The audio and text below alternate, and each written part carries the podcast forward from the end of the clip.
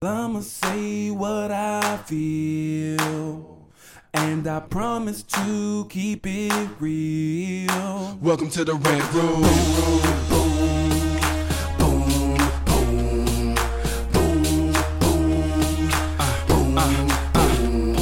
So you wanna be a writer? Well, you gotta be a writer till your fears are diminished and the doubts are behind ya. It's hard to grind and the business, got me stressed in the rant room. We let that shit up off our chest. You never have to guess when you're listening to Hilliard. He gon' bring more game than a shark playing billiards. It's all about the craft of screenwriting. It's exciting when you turn an outline into something enlightening. Your pen and words are like bullets in a gun. Write what you feel, say what you want. Welcome to the Red Room. What's up, everybody? It's your boy Hilliard Guess. You guys are listening to the Screenwriters Rant Room. We keep it real, we keep it opinionated, we keep it what, everybody? 2023. Yeah, on this show we discuss entertainment, TV, film, music, culture, but our focus is always screenwriting, stories, craft, and shit like that. I was gonna say something funny, but I'm not gonna say it. Um, Chris Derrick is out today, but we got a dope ass show for y'all. So if you guys are grown, let's go ahead and get to the show.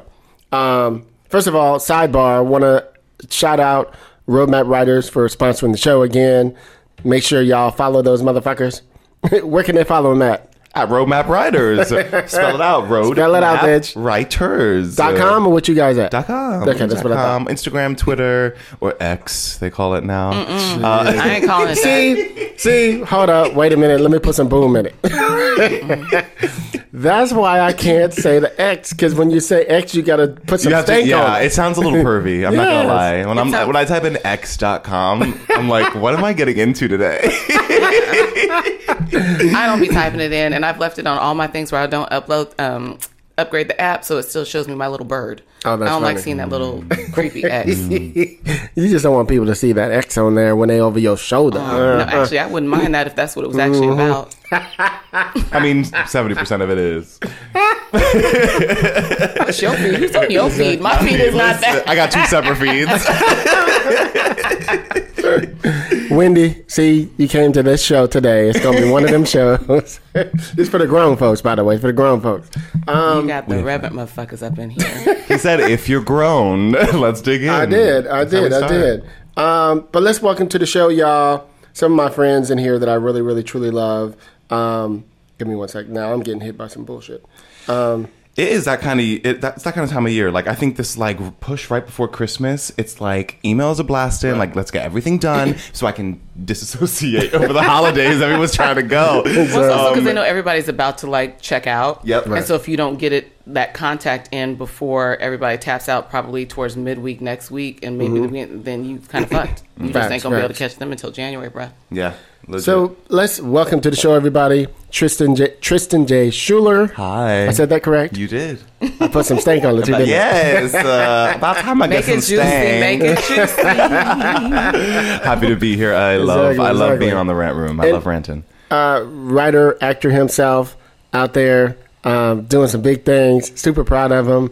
Um, even though you didn't invite me to your show that you've been doing for the last few months, still. It's an open invite. Hmm. Uh, come through. Okay, I'll, I'll get you tickets next week. How about that? All right, I've fine. seen the pictures look cute. it's a cute little time. Yeah, Yeah, yeah, I'm yeah, doing yeah. a little variety nightlife supper club um, show at the Hotel Roosevelt, a revival of the original La Cage Club with That's one cute. of the original drag queens. That's It's really fun. Yeah, That's cute. Nice. They all up there half naked, just doing shit. it. yeah. The use, Strip. the use. Do it. That's my second Twitter feed. Not your OnlyFans. Your Twitter feed? Okay. they're linked. They're linked. exactly. exactly. um, and of course, Tristan's gonna have to run out because he's got his call back for our favorite show that you introduced me to. I forgot. That I did, but I don't want to speak on it. 'cause Okay, I we don't won't- wanna we won't. jinx I don't wanna jinx it. I don't don't No wanna wanna jinx it. but everybody put some good juju Yeah, out yeah, Yeah, there. you put good juju, and it's really important to me. As my mama would do, hala la la la. Oh, Boom. oh, okay. She got the Holy Ghost Shaka, on you. shaka, Bam. shaka, shaka. For, for, for the visual, Hilliard just blessed me with holy water. The power of Christ compels you. It is Thank. Sunday. Thank it you, is Sunday, friends. Yes, yes, yes. Um, and then we got my girl Dalila Ali. I can never say your name. Rajah. Yeah, yeah. Mm-hmm. Ali Rajah, Dalila Ali Rajah. Rajah. Oh, okay. I had it right. You did. Look at you getting things right. Well, you know, don't, don't get used to it though. In the morning. Because sometimes I want to say Delilah for some damn reason. She has better that. PR than I do because that whole Bible thing. But we're gonna work on that. oh, that's what it is. Mm-hmm. That's just this is what we're more more yeah, familiar just with. familiar. You said that before. That came out of your mouth real smooth. Yeah. she's said I've rehearsed. She been she's been practicing and shit, ain't she? Well, when people have been mispronouncing your name since you Yeah. first hit any public Right. space, right. you come up with ways to. Well, I come up with ways to gently correct. Other people do other things, but I mm-hmm. gently correct Yeah. with mm-hmm. grace and style. repeatedly. But I want to welcome her to the show. She and I, we've been on several panels in the past. She be killing it. She has so much game. Mm-hmm. Um, thank you. Love to hear you speak. And that's why I made it. I made a joke with Tristan because Tristan's like, "Oh, I might have to leave early, and I was like, you know, we got the Layla. She gonna be yipping, yapping. I said I didn't need to be here. Oh, listen, we got the No, fierce we need force over have- here. We need to have the banter, the It's true, the banter. banter. and we do have banter. We had so much fun at Austin Film Oh, we Festival. had that was so the last much time I saw you, um, and that was a great old time. Great old time. While you was Everybody- having to deal with that sugar cane and the, in the, in the, in the, Enslaved my way ways, running around town, in town. the humidity. Oh, it was a hot. It was a hot weekend. yeah, stupid. Yes. Anyway, what, welcome to the show. Actress, producer, writer, um, uh, poet. Yeah, I know you got nine other hyphens. I'm skit dancer, Yeah. all that bullshit. and former dancer, still a a- dancer, or former dancer. I I dance She's for like, I fun still now. move, I dance for fun now versus like go going for money. Okay. Okay. I got it. See, I still, I feel like I still got it, even though I ain't been in class in 15 years. You got it. But I watch the kids in class, and I'll be like, I'm telling you, I still can, I still can get. But my knee would be like, No, you can't, bitch. Yeah, I don't got it like in class. Got it. I got it like I can still drop and pop, and I can still. I think I can still even flat back curtsy to the floor from Dirty Hunt Paul days. But you know, Come on. Every once in a while, I'll do a, I'll do a pirouette in my bathroom just Do to it. make sure I can still do it. Okay. And I'll get a double and a triple every blue moon, and I'm like, Oh, I still got it a little bit. A five, six, I'm- seven, okay. eight, do a little pas de bourrée here and there. seven. Jazz hands. exactly. Can you tell everyone's a multi hyphenate? Exactly. Can you tell? Can you tell? I think I got it. anyway, it's gonna be one of them days. I told you, Wendy. See what I'm talking about, Rich? It's one of those days. it's Sunday. It's the Lord's Day. Yes, it is. Of screenwriters. Mm-hmm. So we've had Tristan on the show 900 times already. Well, two times, right? Feels like it. You know, every time I turn around, damn, there go Tristan again. All in my business. You know you like it. exactly, exactly. Actually, I love having you on the show. We have a good time. Um, let me just ask you just a little bit about where you from, Dalila, and how'd you get into the game? So I'm originally. Okay, that's enough. Um, I'm teasing. You know how I do I it. I can't quite. I'm not from Baltimore. My, my best. My best friend Sean always does that like pop, and I've never been able to get it quite right. I'm from Sacramento, uh, born and raised, but both of my parents are from South Carolina. So I always say I'm like a Cali girl with a Southern sensibility. Like our whole family, like is has very Southern roots, but like the openness of California. I've always known I wanted to be in a storyteller. Like I. If you asked me when I was two, I could tell you I was going to go to Spelman and that I wanted to be an actress, singer, and a dancer. Ambition. Uh, Yeah, well, and my family would be like, actress, singer, dancer, doctor. That's funny. Um, so I did like I made my, I wrote my first play. I think I was like eight or nine. It was about Miss Pac-Man, and I built the sets out of cardboard boxes and forced my cousins who had been kind of bullies in the past, but somehow they always got on board whenever I wanted to do a show.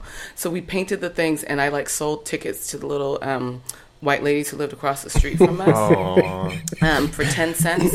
But my concessions were twenty five cents per little bag of popcorn. Hey, you better had it in a mission. Listen, listen. Um, Little Intermission businesswoman back for- then. yeah. so like I like that's kind of where I started, and I kept you know like taking small classes in places, but my parents really they really really did not want me to be an actor, so they let me take a few things, but wouldn't let me actually get into professional acting at all, um, and all the way up until when I went to college. But like that first semester, I wilded out. I was like all over the place. I spent half my time at Morehouse, um, hanging out in the dorms with my boys, and like you know running the streets and partying and doing all kinds of stuff. She said it like it was past tense. She's still in the streets. Uh, some, some, sometimes. I mean, now now I got a wifey at home, but like then I was uh, like really out in the streets. Um, and I was like, I'm not going to study something for the next four years that I don't want to do with my life. So I told them I was switching majors. They, they told me they were going to pull me out of Spelman. My family is like five, six generations of Spelman. They were not pulling me out of fucking Spelman.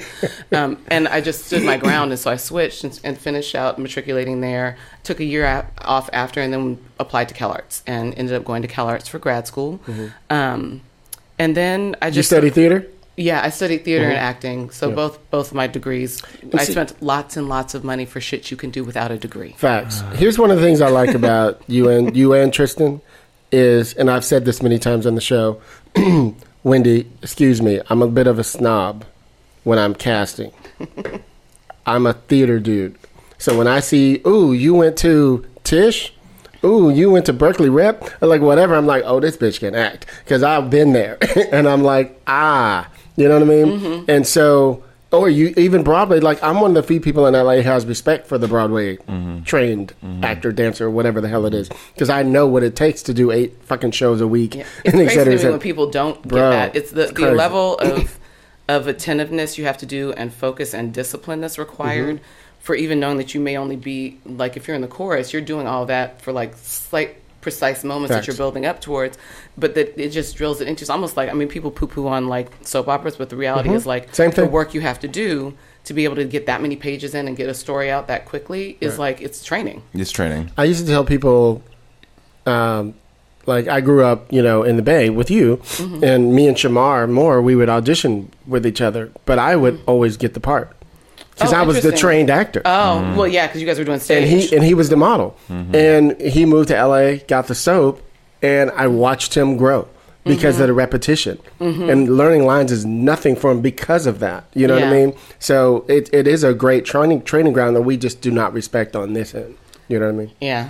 It's too bad too. It's like the prestige. It's like so funny how like things change over the years because TV used to be like that, where like Right. you would never a big name would never Never. do television, Right. And now you see everybody wanting Right, to do television. television, Yeah, yeah. prestige. Prestige It's now television. prestigious because you've taken our jobs. Exactly. I'm just kidding.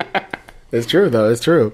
Um, So, so then I just was like hitting the ground, like doing my own like auditioning, like everybody else, looking for agents, doing the Mm-hmm. sorts of thing I started doing. Um, I don't know if you guys know Towne Street Theater. It's one of the oldest black theaters in Los Angeles. Of course. So right out of grad school, I booked a play with them where I was like one of the um, leads in Jolita, Oh, and, yeah. and put that up and got to do that and did a really you know had a good run. and got me one of I think our first mentions of Variety or something like that, Mm-hmm. and and just kept like beating the theater kind of thing while Mm-hmm. I was still auditioning. It was slow. It's always like in and out, in and out, like Right. as you kind of go through just the trenches of being in Los Angeles and having dramatic moments and but but you were doing the work. Yeah. And it's one of the things. Um, going back to me being a snob, Wendy. I'm talking to Wendy. She's sitting in the audience listening to it. Thank you, Wendy. What's your last name again? I forgot. Cohen. Cohen. Yeah. Wendy Cohen, and of course my man Rich Redlow over there chilling. Um, so this this is my little snob side. at least I at least I admit it. so I can't tell you how many times I've been in an audition where I'm sitting behind the desk with the casting director and other producers, and an actor comes in, they do the scene, the director gives them adjustments, and I'm sitting there going. They've never done theater in their lives. They've only done scene study classes. They have no idea when I say, I want you to go upstage and do such and such, come back on that line, do blah, blah, blah, blah. You know how they do in theater? They're Take- like, take the note. you know what I mean? Take the note.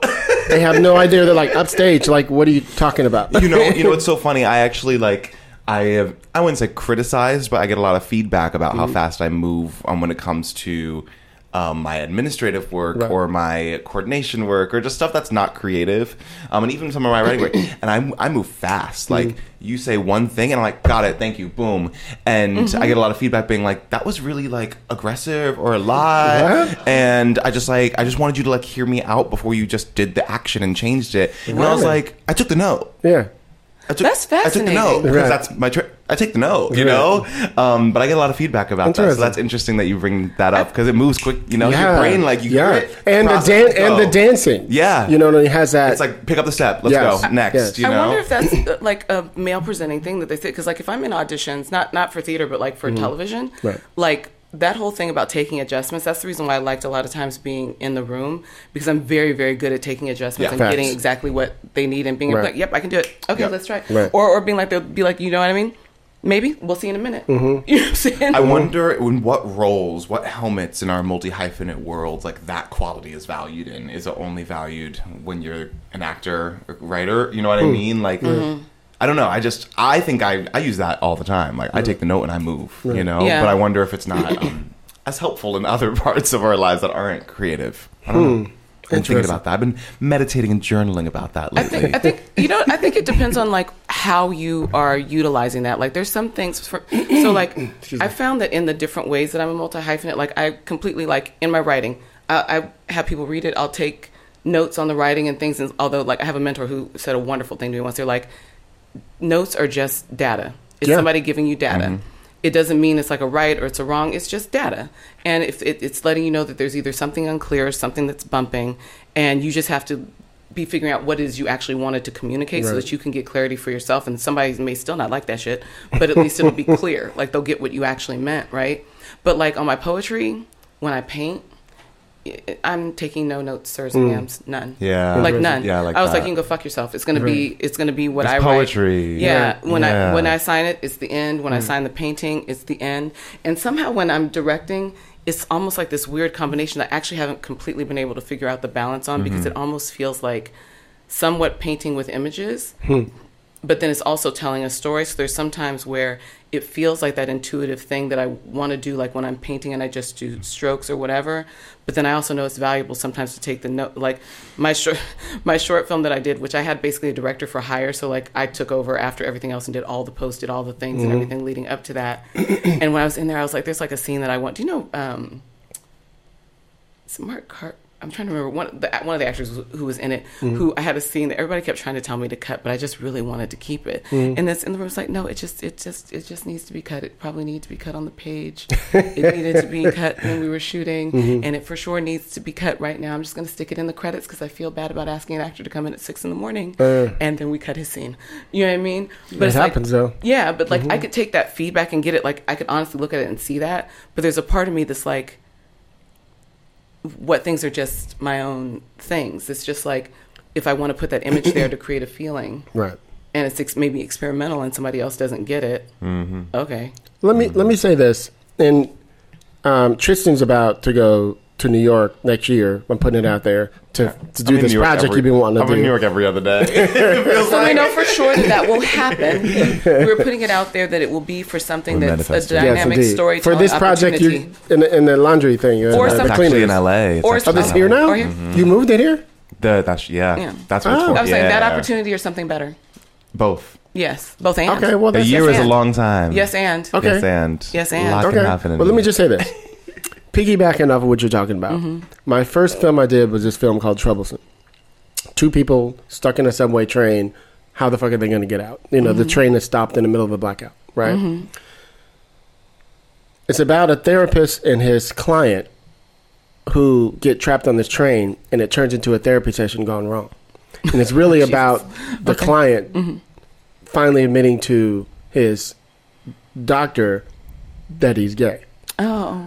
And he's like a Kanye West type of big big rapper.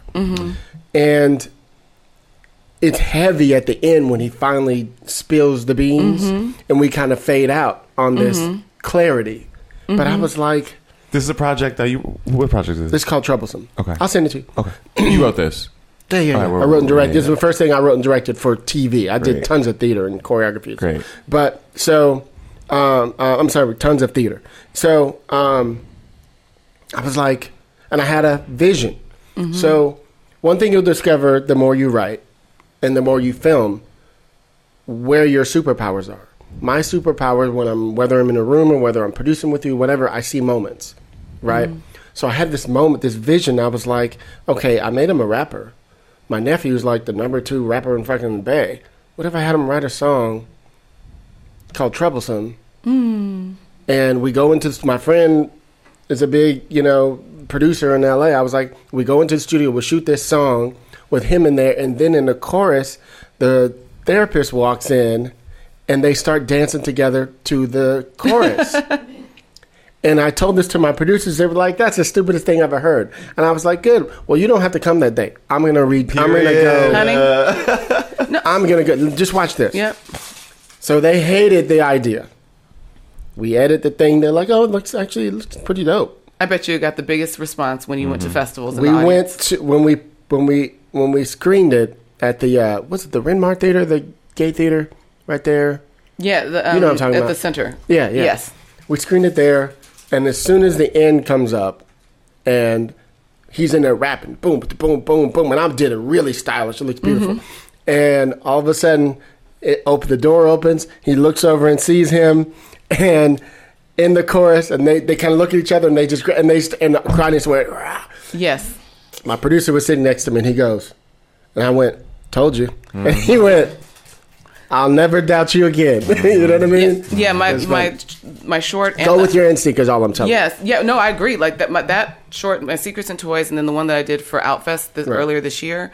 Um, there's two moments. There's a moment in each one of them that somebody tried to get me to cut. Mm-hmm. That they're like, I don't think you really. I think that that's too much, and it's the thing that got the biggest laugh Right. both times in both films. It's like you don't know. Like people are too afraid to. It, they think I'm too much. Sure. The, but the biggest compliment you can get about your work is like, I don't know how they pulled that off, but they did. Right, Like that's right. such a great thing. Like sure. it shouldn't have worked, but it did. Mm-hmm. And it's because it worked because it was you're weird that you were pulling out, you know. Right. And that for me is like if it was this whole like somber like coming out moment, and then we have joy at the end. Like you that's need you need the up, or at least I feel like we need the uplift. I think, but y'all know joy is kind of my ish. Right. But like, Yeah. not everybody's like that. But I think that that's that downbeat end on things. I think is useful for people who need to build up a muscle around around that kind of like pain or trauma Mm-hmm. because they have created a world where they don't have to experience it as much as people who are in marginalized groups. Right. For us, Can I move there? Do they got I know. openings? I, I'm, I, watch. I, I don't know if we can move there, which is what's that. What, what, watch Origin, and you'll. It's like a, you watch Origin. That's a whole. I'm just gonna put that out there. But um, but I think we need the other thing. I Mm-hmm. think we need the thing where we see that moment where it goes down like that. And that we see the resilience on the other side, or that there's possibility for stability. Mm-hmm. I on felt the like other you side. needed hope. yeah. Yes. You know what I mean? because we need fucking Yeah. hope. Yeah. Listen, we've we've got enough pain and trauma that that Right. like I'm not saying we don't need those stories, but I, it, that's for other people Right. to get it because they need to see extremes of our experiences for them to have compassion and empathy. I don't need that to have compassion and empathy. I see that shit every day. Let me ask you this. So I avoided personally. I this is 2009 when we made this film, mm-hmm. right? I'm 30 projects in, 33 projects in now. So here's the thing now is what I would have done differently. So in the film, he never says he's gay. Mm. He says paparazzi caught me with my pants down with a, mm. with and he pauses for a long beat as it tears with mm-hmm. another man. Mm-hmm. And you see the register on the on the on the doctor mm-hmm. go like, "What the fuck? You?" you know what I mean? And you know, he continues his spiel, but he never says he's gay. If I was who I am now, he would have just fucking said it. you know what I mean? But that was a different time. It also And- sounds like maybe that was a different character coming through you too, because for somebody, there's a lot of men who have, well, a lot of people, not Right. even just like a lot of people, period, that have challenges admitting to themselves or even saying the word. Like, Yeah. i- uh, i- there's people in that still are in down low culture now that will say like, if they're the ones receiving, they're not gay. Facts. Facts. So I mean, it's Right. just a different character. Like you may have chosen to flesh him out into a different person, Right. but like then you made him the character that that was coming through you at the time. And that's why I think most of us over 45 have an issue. Ha- I don't have an issue anymore. Actually, talking with you made me ease it. I used to have a big issue with the word queer. Mm-hmm. And it, I understand it a little bit more now because it was that same gay, I'm gay, you know what I mean? Queer, oh, queer, oh, that's really feminine to me. You know what I mean? Mm-hmm. But now I'm like, oh, it's a, it encompasses so many mm-hmm. things. You know what I mean? That's the reason why I use Right. it because it's an umbrella. Right. They're like I I, I have some older, um, especially gay men who who came out in like the seventies or eighties, where it was such a painful Right. epithet that was used against them um, that came with a lot of violence. Yeah.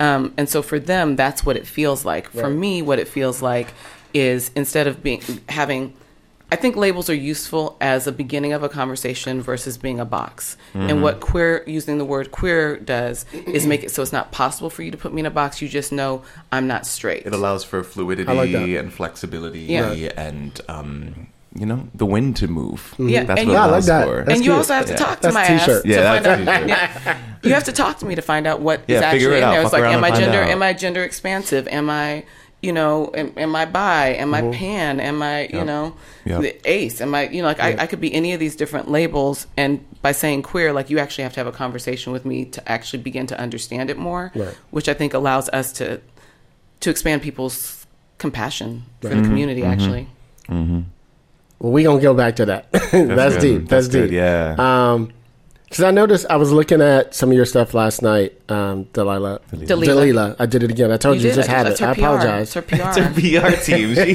who, who reps her? It's my British accent. That's all it is. You know what I mean? Um, so here's the interesting thing. I was watching one of your old reels from way back, and it's funny because there's there's a character you play really well, which is um, like I don't know if sophisticated is the word I want to use, but just like that clean cut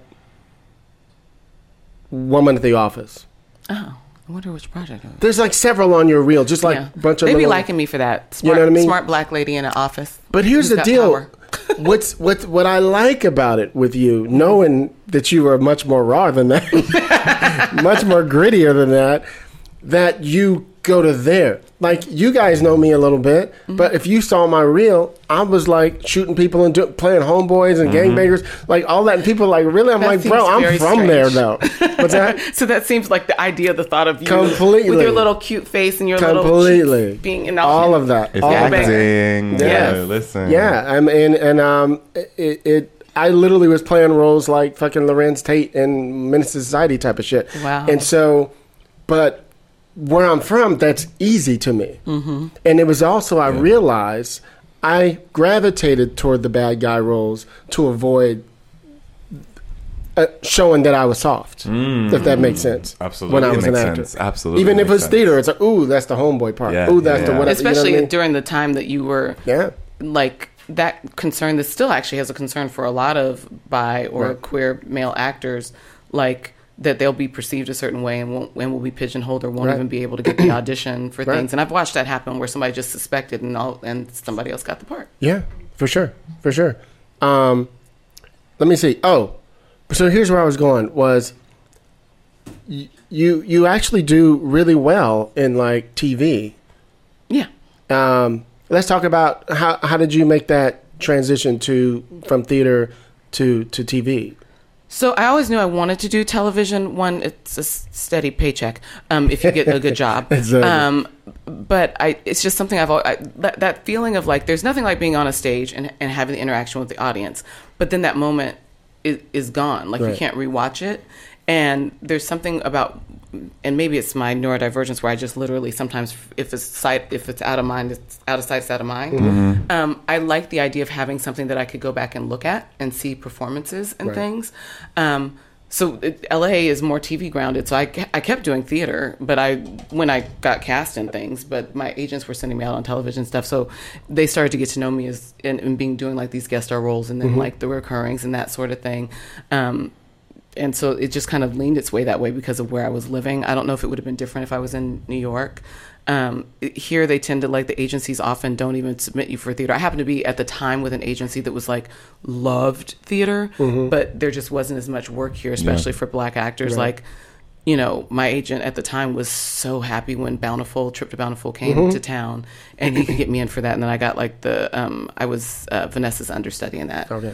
Um, which, but I actually got to perform the role though in Boston. Mm-hmm. Um, and so he loved it, but a lot of people don't submit you for as much of that because it takes you out of the running for things that can make them way more money. Yeah, I was about to say, and it's not the real money Absolutely. for It's them. not Yeah. the money. Yeah. Exactly. So it wasn't anything like I had to had to do for that. Mm-hmm. Um, I did realize at one point I was saying you were asking career wise like how I got even more into like doing producing stuff and that sort of thing too. Yeah, I was going to ask you about your web series. Like, how did that Yeah. come about too? Yeah. So I, when I was coming out of the closet, I was like a late bloomer of realizing that I was queer, and I had Mm-hmm. Wait, these you're queer?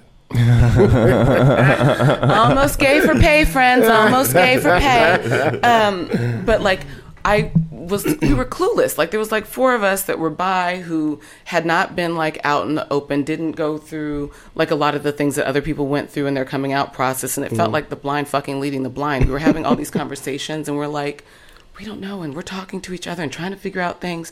And I was like, there should be a show where somebody's talking about this stuff. There's like nothing for us. Like everything is geared towards the boys, and this is in like. Two, I started first talking about this like 2006, 2007. Oh, literally nothing. Yeah, like there's Literally nothing. Was nothing. was was was Noah's Arc out back then? I Or forget what queer, year Noah's queer Ark came out. queer as folk and all that shit. And the the L word had ju- just been the starting like within that Okay. time where I was having those Right. conversations. Um, but some of the depiction, well, that's a whole other, Yeah, yeah. that's a whole other can of worms. Um, but it was a mix of that, like having that idea and saying that over and over again. Like we're having these interesting conversations that are helpful to each other from very different perspectives. Right. But I don't have anybody to go to that's having them other than us. And then also, like back then, do y'all remember that? It, this was back in the day. Savoy, that Black Entertainment magazine Yeah. from back in the day. They used to do a 10 like directors to look out for Right. every year.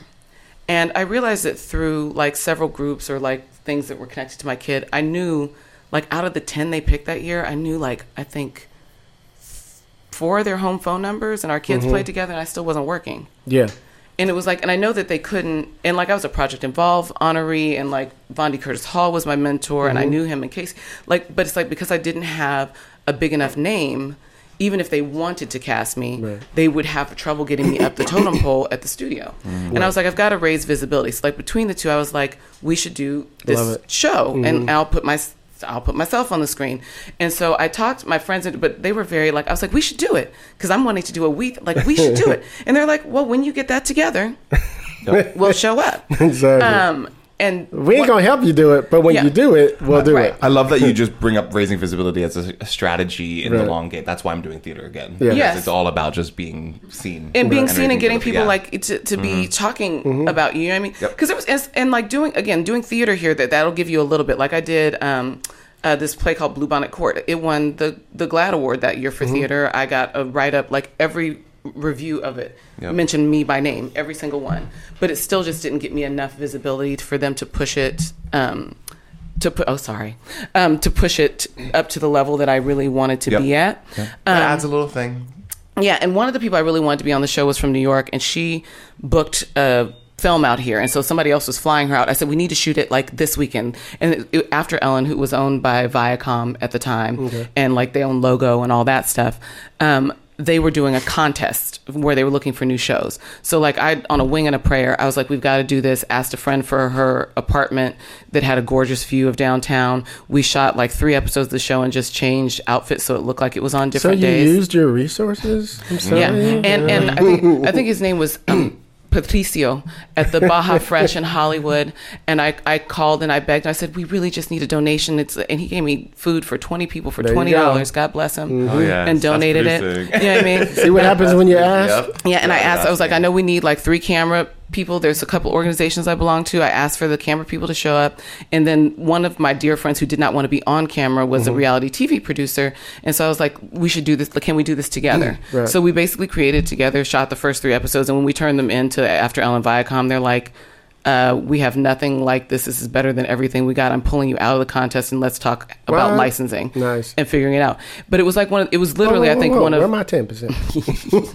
I think it was one of the first ever. Actually, I, I haven't been able to confirm this for sure, but like actually, like twenty-two minute to half hour streaming shows online. Period. Oh, Like okay. we started in two thousand eight streaming online where people are, are only watching it online and it wasn't Mm-hmm. on television yet um, and then from there it got picked up by out tv in canada and they asked us to license it so they could put it Oh, on that's the Canada part. Okay. yeah, it went it Right. went to cable there. Right, So it was like basically out, it was like I think Out TV's like the, at the time was like their number four cable station Okay. up there, um, and so they licensed it. We did five seasons of that, Wow. um, and it did raise visibility. It still didn't get me to where I wanted to completely acting wise, but it did get me way more visible within the queer community, entertainment, people knowing me as a producer, and then sometimes starting to pull me on to different I, things that way. interject? Hold on. What was that panel we did a couple months ago? Um, it was for uh, GLAAD, the um, That's it. the um, Black Queer Creative Summit, which is Amazing. Let me just say this. So when she mentioned this, the crowd roared about her show. So everybody Okay, knows her okay, show. come on. So I just want to give you your, give you your Give a flowers now, girl. Give it a work. That's, there's a lot of um, baby queer, especially femme centered people that um, we got some beautiful feedback from. Like I still get people saying that like one of the one of the young women at the event walked up to me. She said, "Are are you from Cherry Bomb?" I was like, "Yeah." She's like, "She's like, I used to sneak and watch you." And I would I would queue up the Disney Channel so that if my mom came in, I could switch it to last so that she wouldn't know that I was watching to learn. We used to get letters from. And what was crazy is we get the we get almost identical letters from the Middle East as we got from the Midwest because they weren't geolocking stuff the same way they are now, and they would be like. You know, I could die in my community. Like in the Middle East, they meant literally. Like if they, if my community found out I was gay, they would kill me. Um, they're like, and everything, yeah, yeah. and they were like, and your show makes me feel less alone. Wow. I mean, that's the point. Yeah, which is which You- you is the did the point. You yeah, the thing. which is literally was the point. Um, so like I started more of my activist stuff started coming up because right around the time the show started too is when the um, no the Prop Eight situation happened too, Mm-hmm. and I realized there was a disconnect between the queer community and the Black community in a big way. They weren't even letting queer people who wanted to help canvas in Black neighborhoods talk about why they should you know not support Crazy. you know the marriage ban. And I, and I'd be in rooms and there'd be folks yelling at each other. And you know I, I had friends in Atlanta who white gay men were walking up to them in the park and saying why do you not want me to get married? And they're Yeah. like what the fuck are you talking Yeah. about? Because Prop 8 was not in Georgia friends. Right, it is only right. in it was only in California. And they had nothing to do with it. And I was like there's a disconnect in this community mm. conversation. And so I started becoming the kind of intersectional and just that's why I decided to get more involved in the conversations, which also started raising my visibility and entertainment things around that too. That's dope. That's dope. And you're making a difference.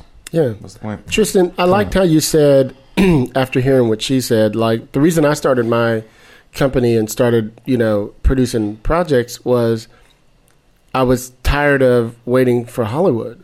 You know what I mean? Mm-hmm. That really, really was at the core of it all. I was like, I'm a boss person. Mm-hmm. It's just like in my blood. So whenever I have to work for somebody, I always like, ugh.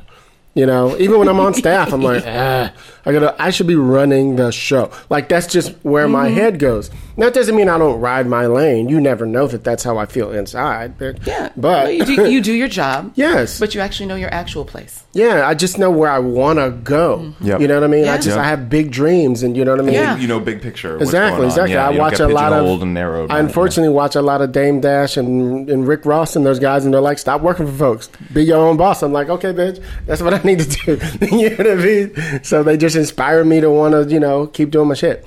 Um, so let me and just at the very go ahead. least, for anybody, like, sorry to, to keep, hold that part, don't lose that. At the very least, like, that's our mindset that everyone should have. Like, even if we don't work for ourselves, Yeah. we need to be running our life like a business in that Right. way, you know, where we have autonomy. Right. At the very at least, least. The, at least the ones of us that want to do that. I, to keep it real, there's some people who really don't want that. Like I find, Exactly. I talk to people sometimes, and I'm always thinking that people, especially years ago, I was always trying to help people move forward, and I was, I was like, no, you could do this. Like my, but if they don't want it, they don't want it. Yeah. they don't, Yeah. but they won't. They don't necessarily talk about that. Like, and some of my intuitive stuff, I would be like, oh, if you just do this, this, and this, and like we can do, it, it'll push you to that next thing. Right. Like it's one of my intuitive gifts. Actually, it's I.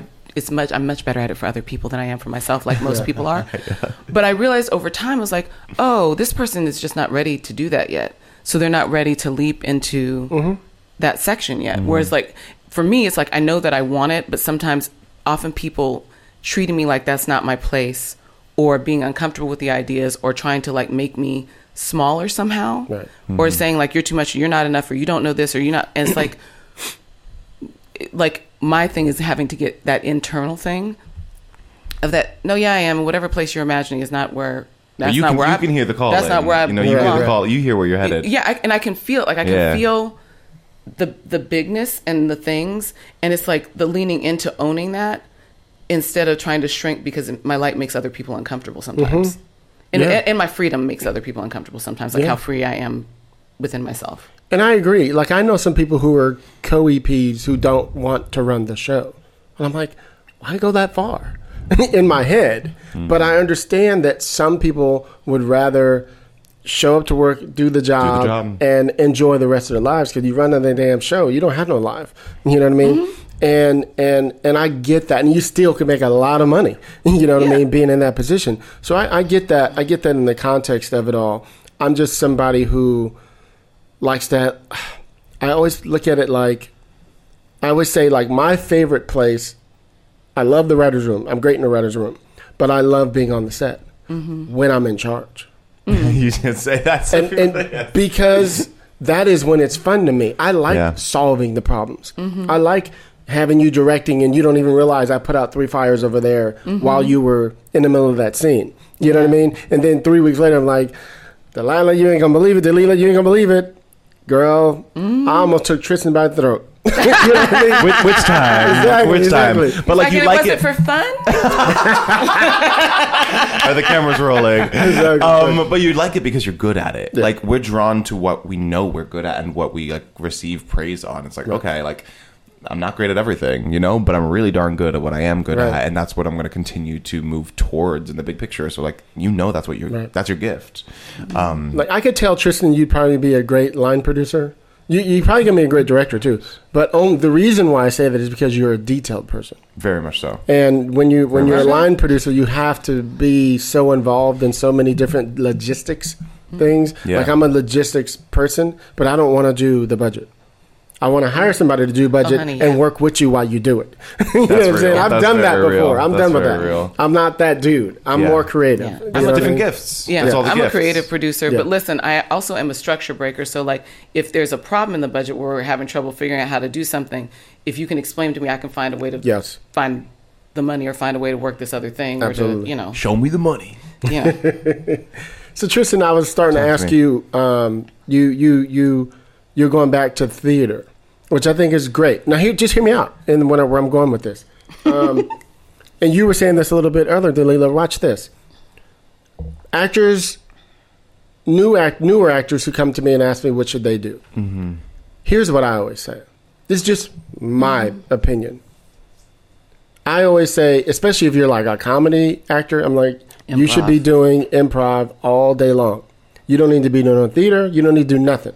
But if you're a real actor, meaning dramatic actor, you got to get your ass on that stage. There is nothing like learning your body, the repetitiveness of doing a scene, the, the hearing the audience, knowing when to pause for the laugh. There's nothing like any of those things you're gonna you're gonna understanding where the light is, upstaging yourself, like all these different things you do that are gonna make you so much more a better actor just going for you because you are also you know a, a TV and film actor as yourself. Um, why would somebody choose to go back to doing theater when they could be taking such and such as class?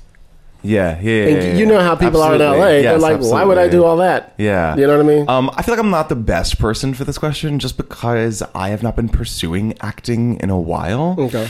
Um, and I'm and after this WGA strike and after just kind of after COVID and just all these things rearranging what I want and how I'm going to get there. The reason listen, I, I ended up doing like three theater gigs during the strike because I was just like, well, I'm not going off of interviews and I'm not having generals, so Mm-hmm. let's go somewhere where I know money's going to happen. And like I just said to you, I was like, you kind of gravitate to what you're good at. Yeah.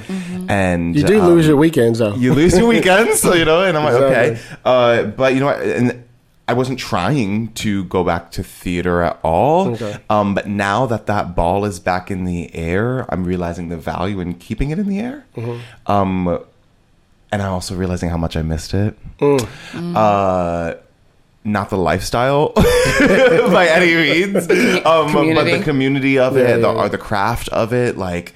Um, so I'm just realizing, okay, there's a, there's a lot here that I want back in my life, uh, but I don't really want to go back into the uh, the audition grind, audition Yeah. five times a week. You know, I just Right. really have no interest in that. Um, and what I'm really pursuing is TV writing. Right. Um, however, in the last couple months of all these theater gigs popping off, the visibility of just people Mm-hmm. seeing, oh, this other side of me. Oh, you're doing. Oh, you're actually really great at that. I just think people are starting to see me in other lights out here, which I didn't necessarily introduce myself when I moved out to Los Angeles. And I have this like debilitating fear of being pigeonholed as an actor. Mm. Um, so that's a whole different story because Right. I just don't want that ever to happen. Mm-hmm. Uh, and it's just so hard because I'm so pretty, you know. I, I started It's just really you know, hard. you know, I literally, I literally started to say, "You so pretty," and then I was thinking about our conversation earlier. I was like, "Do we want to pivot to that conversation?" We're I said, pivoting, you- we're but pivoting you're right so there. pretty. You're it's so just so pretty. hard. It's so hard to be this gorgeous. Um, no, so but anyway, in, in realness, um, why would you want to? I mean, I don't know. I think there's a beauty. There's just a beauty in st- making something with people, and there's no money in it at all. So that's definitely not the reason. Uh, but it's Unless it gets turned into TV. Yes, absolutely, absolutely. Um, I think for me, it's the project. For me, I mean, that's why I like. I'm like, I want this specific project. I want that because I know that is going to blow the top off of this, and I know that's going to get eyes on this, and that is like I'm thinking long game. Yes. With kind of how I'm going back into theater, versus when I was in that audition actor grind before I even started TV writing. It was just get a job, get a job, get a job. I just get check out. I hope I get it. I hope I get it. You know, uh, but but I don't have that because I have other balls in the air. But um, you know, I look at you two and I'm like, okay, like I need to continue to be um, all facets of my multi hyphenate and stop almost pigeonholing myself. Yeah. Um, if if TV writing's not popping off right now, you know, if I have my samples sitting on a bunch of desks and they're not getting read yet, you know, and I have a few. Those are balls in the air, Right. but what am I going to do while the ball's in the air? I can't catch them yet. Let me throw some more balls in the air. Um, so I'm I'm slowly massaging out how to Right. do that uh, a little bit more efficiently and stop. I think what I used to do was very much like I'm a writer right now, Right. and then as soon as that kind of things die, I'm like, okay, now I'm an actor for a couple months, you Yeah. know, and like, and I need So- to keep them all going. It's- Before you walked in, I'm sorry, let me just Yeah. say this right quick, if you don't mind. I don't know. I don't think I answered your question whatsoever. No, it's- I it's manipulated fine. it, but We're called the Rant Room. yeah. Roadmap Writers is best known for connecting emerging writers with literary representation through personal and strategic marketing plans developed with the writer. Check them out, y'all, at roadmapwriters.com and see all the cool stuff they have going on there. Be sure to follow them on the socials and make sure you use the code RANTROOM23, all caps, y'all, for 10% off on everything. Links in the show notes. Ever wonder how to bottle up pure excitement, unbridled joy, and limitless potential in a single word? Woohoo! Woohoo Apparel is on a mission to unleash the infectious energy of woohoo onto the world, and they're doing it with undeniable style.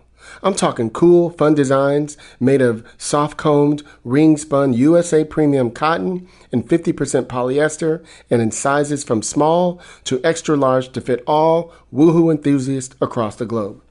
Get your t-shirts and apparel at woohooapparel.com and use the promo code WoohooSRR. That's capital W O O H O O lowercase s r r. Links in the show notes.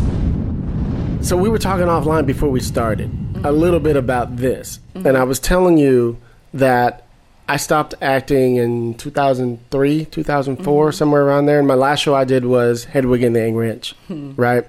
And I had just came off of recurring on like three different shows, and I never came back for any of the shows. I was just you got recurred, the show got canceled. You got recurred, the show got canceled, right? Mm-hmm. So I was like, fuck that, right? And I wrote the script, and you know, shit changed. But it took me three or four years to reinvent mm-hmm. that I was the writer and not the actor anymore because people only knew me as this actor who could dance and you know blah blah blah. So I was like, oh, I have to really show. But luckily for me, two years later, that script put me on the list at Sundance, and everybody's like, oh, you're writing, writing. Oh. you know what I mean? yeah, I've been Right. writing, writing. Exactly. I've been writing, but see, you just needed some Yes, validation exactly. from us. Yeah, yeah, yeah, yeah. Exactly. So what what happened for you? Um, I, I was still getting all the. sa- I kept writing, but I was not doing like where I have to write constantly, constantly. I have projects that just. I'm an idea machine, like seriously, an idea machine. Like I can't. I literally can't turn it off. So I just write them Turn down. Turn it off.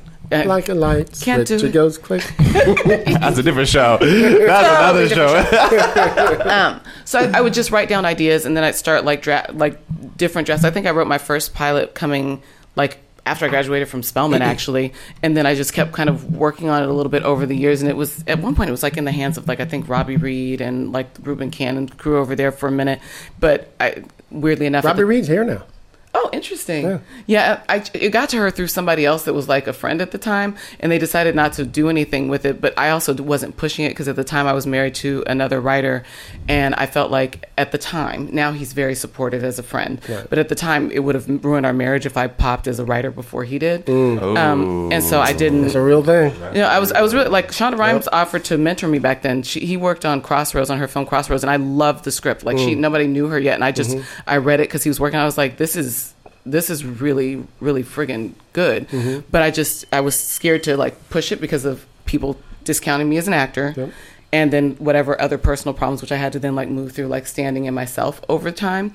Um, but fast forward, I kept writing. I had written a, a script with a couple people before. I've pitched to, you know, like Halle Berry's company at one point. Like I started like pursuing it a little bit, but not really putting myself out there by myself. Right. And then I had a really bad writer's breakup with um, somebody that I was helping with a project. Like we'd done, gone through and like broke the whole first season, but it was a pilot they wrote. Um, that they had said that they were going to put me on as co-creator, but that means that they had to give me a partial story by credit in the pilot, which ultimately they ch- chose not to do. And they it had a problem with that? Really? yeah, they did. Okay. Um, it- yeah, it was it was it was um, Okay. painful actually because we've been friends for a lot of years. I've been down that road. Um, And we even had contracts for a lot of stuff, even one that said the, the co creator thing. But when I realized the WGA wouldn't give the co creator credit unless they put the story by, and there was actually some stuff that we had written in the season that she was adding a scene to the pilot that was from that stuff. So, like, it, I actually had written part of the story. Um, but she refused to do it, and it turned into an email exchange that was actually very racially tinged, which I also wouldn't have thought. Um, I, I was like, "Am I crazy?" I had my therapist read it. My therapist is white, and she's like, she read, and I didn't say anything. She's like, um, "This is mean, and also there's some really horrible racist undertones in this." Wow. Oh wow. Yeah, I was like, right, okay, so I am not crazy. um, but in the grieving process, was, because she also said things like, well, my scripts are like eight and nines, and yours aren't even like a six or seven. Like, I mean, like she was saying shit like that, and I was like, am I, am I really? I was like, am I? Cra- Am I crazy? I've been doing studying story for a very long time. I'm doing play analysis, writing, all this stuff for a very long time. But this is not what my degree is in. It's not what her degree was in either, by the way. um, but whatevs. Okay, Um, is the bit still working? yeah, right. So, but Okay, I, she moved back to Philly last Well, week. look, Philly, come on, Philly. I don't actually. I don't know what she's doing. I, I, I when by I'm the time, I'm teasing. yeah, by the time I got the second ra- racially tinged email, I just stopped communicating. That's Um, smart. Yeah. But I did a lot of internal. Like I was like, let me really examine this myself. I know that I need to get better at structure, but I mm-hmm. always would edit to structure and take notes to structure. So it's like I get it out first. That's what a lot of writers do. But I was like, let me, let me really be, not harshly self-examine it, but like really balls to the wall. Ask for people, ask people I know who know what they're doing to give me like unvarnished. Like, tell me, is the Rip it story working? Yeah, is the story working? Is the story not working? Is it is it that somebody's confused because of this, or is it because they're they're not culturally sensitive around this? So I had like a white male, um, uh, I think he's straight manager read it. I had Mm-hmm. another friend who's a biracial black woman who like runs an MFA program. Like I, I sent it out to several people, and everybody's like, "Oh, this is amazing and it's fresh and like all this." I was like, "Okay, so I'm not crazy. Mm-hmm. Great." Um, great but i was like let me start taking some classes because covid hit mm-hmm. and i was like i what i can't act in anything right now mm-hmm. i'm in this like really the state of like hyper anxiety and hyper vigilance which i've never had before because i was so worried i was taking care of my mom and all these things and there was no place to put it so i was like okay i'm going to start taking some sundance collab classes some other things and start like stuff that I've already written drafts of, like rewrite the drafts, get the polishes on it. And I started doing that. And I was like, you know what? After I did a few of those and got like some stuff into really like good shape, I probably towards halfway through last year, I decided like, and again, this has been a process over several years Sure. now at this point. I decided, okay, fuck it. I'm just going to throw spaghetti at the wall. I'm just going to start investing in myself and I'm going to pick the contests that I think um, might be resonant or might get if, if it gets traction in it at all it'll at least get me visibility so that people start to see me as this because the acting stuff is still slow right now right um, and then i started placing in stuff so like that was helpful I That's always, the validation people needed. Yeah. Yeah, I always tell everybody when it comes, there's you got to find your even in submitting to a competition, you got to find your why of why you're doing it, and Be intentional. you have to. And for me, like how I got the Sundance thing or mm-hmm. Nichols or anything was, I was like, okay, I had Tristan and Dalila read my scripts. I've done my notes. Where is it now? Mm-hmm. That was my why. It wasn't like, oh, I got to win mm-hmm. Chesterfield or some shit. I was like, let me see how it goes. Oh, it only made it to the semis. I still got some more work to do. That's all it was for me. It Yeah. wasn't like, ooh, I'm this out to the whole world This, for that's the e- second the ego round or is whatever. not Like, no, there. Yeah, no, which no. is like you're you know this this ex writing partner and just like that mindset about like I'm not doing this to win. You know, I'm doing this to be better. And you eventually do, for- though. Exactly. Yeah, Yeah. I'm- but it's not about that. Right. Um, and I find so many writers really get caught up in that ego. They Yes. really get caught up in that, and it's like, well, I placed in this competition, so I'm not going to take your script consulting Right. notes. And you're like, what? what are you talking about? Why did you come to me? Exactly. Why- well, you now know? that's- that's Why stupid. did you Why- ask for pay- pay for astronauts Astor then? notes and- and don't take them. You just wanted me to worship you? Like, what did you want? Maybe. I mean, you're, you, um, we've determined you're awfully cute. Actually, worship most people do give you, most people do give you the script. In my opinion, they want you to tell you how good it is. That's Of so course we do. weird Most to me. people do. Well, no, I, I, I understand the feeling though. I do want you to tell me I'm fucking brilliant. Are you crazy? Of course I want you. but to I tell want you to tell me how to be better. But yes, if and or or affirm the things that work or things that bump. Correct. And then I decide whether or not that if it's bumping for you, if if if if it's clear what I'm trying to communicate and you got I was trying to communicate, but it's still bumping for you, Mm-hmm. that may or may not be because of just a difference in taste or whatever. behind it. I, I even like there's a couple of interesting like I actually will celebrate everyone. So if I my second rounds, my quarterfinals, whatever, I'm taking every single one and being like, Yeah. great. Right. And some of them, it's really, at least with my work, I, I, because it's like kind of unconventional black stories that are not often not linear and do kind of different things. There's just some people that just aren't going to resonate with them or mm-hmm. they won't get everything. And so I've had to figure out ways. But what happens is if I figure out the way to frame it, there's sometimes where I haven't changed a single other word other than the way that I framed it at the top of the script. And all of a sudden, people start completely getting exactly what I meant and like loving Context the is really project. important. Like For sure. adjusting someone's expectations before they even get into the story. and so that they really can like it. go with it without without bumping, right? Yeah. Um, so for me, sometimes the competitions is like, okay, I, I actually stopped asking for feedback from competitions. I started asking for feedback specifically from people that I need a like a specific take on it, or like I need to know, is this bumping for you too? What's missing here? Like, there's one I have this like a fantasy black cannabis fae project. Um, and it's got a lot in it because it's based on like I have like a whole set of novels and graphic it, novels and mhm. stuff. Yeah, which if you're not into fantasy, it's a lot. Like the pilot is just super dense. It's Mm. an entire new IP world. You don't have it in the back of your mind like you have a Harry Potter. So you, you if you're in, but anybody You're learning while you're reading. Yes. Yeah. And and you have to just go with shit. But I found that people who are not into fantasy are like, this is too much and you don't need this much explanation. But then if I if I didn't have the explanation, they're like, I don't understand what's going on here and I need to know what that means, right? But people who are used to reading that kind of stuff, they they know that they'll eventually learn it.